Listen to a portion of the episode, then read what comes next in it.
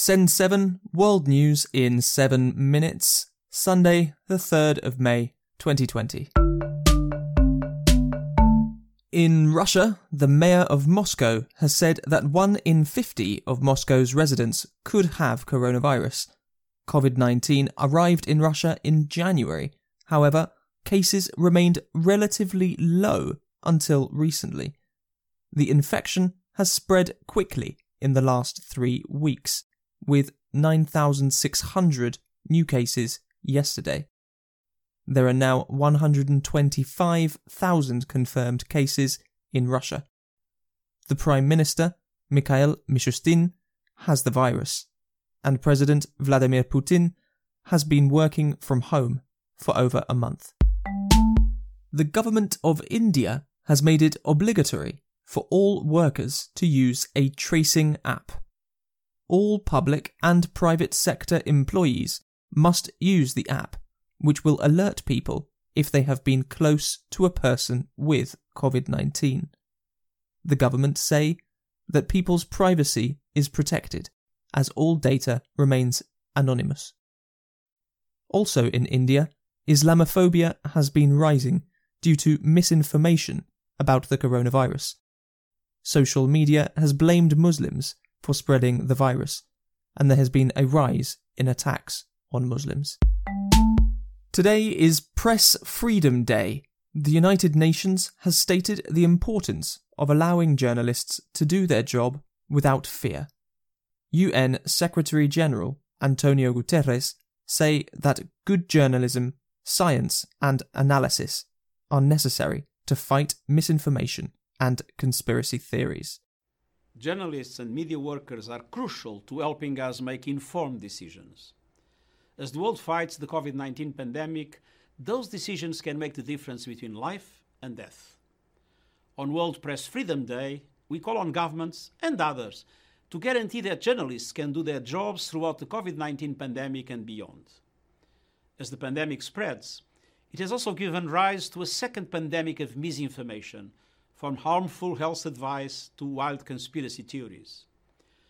The press provides the antidote verified, scientific, fact based news and analysis.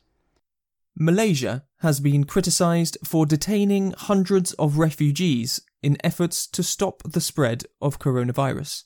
Authorities said that 586 illegal migrants were arrested in Kuala Lumpur, including Rohingya refugees from Myanmar.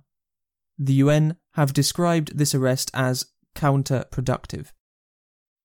Singapore will relax its restrictions on the 12th of May after a two month lockdown.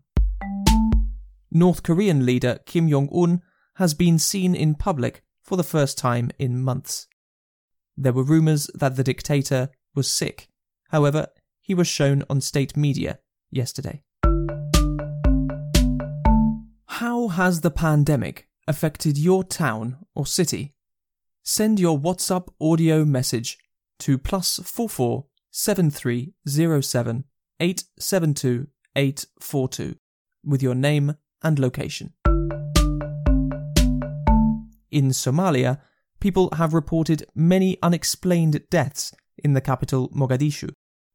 It is possible that these deaths are related to COVID 19. There are only 670 confirmed cases in Somalia. However, there is almost no testing in the country.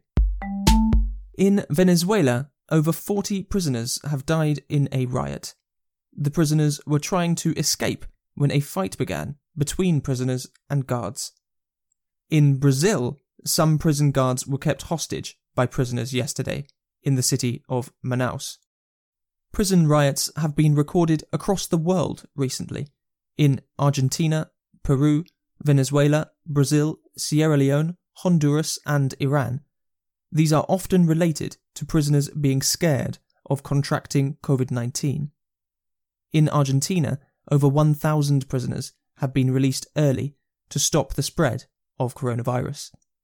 Residents of Buenos Aires have protested, bashing pots from their balconies to show that they disagree with releasing prisoners early. In the United States, 66,000 people have now died of COVID 19. New York has been the epicenter with 24,400 deaths. New York's Governor, Andrew Cuomo, says that the state is not ready to reopen. The number that I watch uh, every day, which is uh, the worst, is the number of deaths. That number has remained uh, obnoxiously and uh, terrifyingly high, and it's still not dropping at the rate we would like to see it drop. It, it even went up a little bit 299, 289 the day before. In Spain, adults were allowed to go outside for exercise for the first time since March yesterday. Restrictions are being lowered in Spain, which has been on lockdown for seven weeks.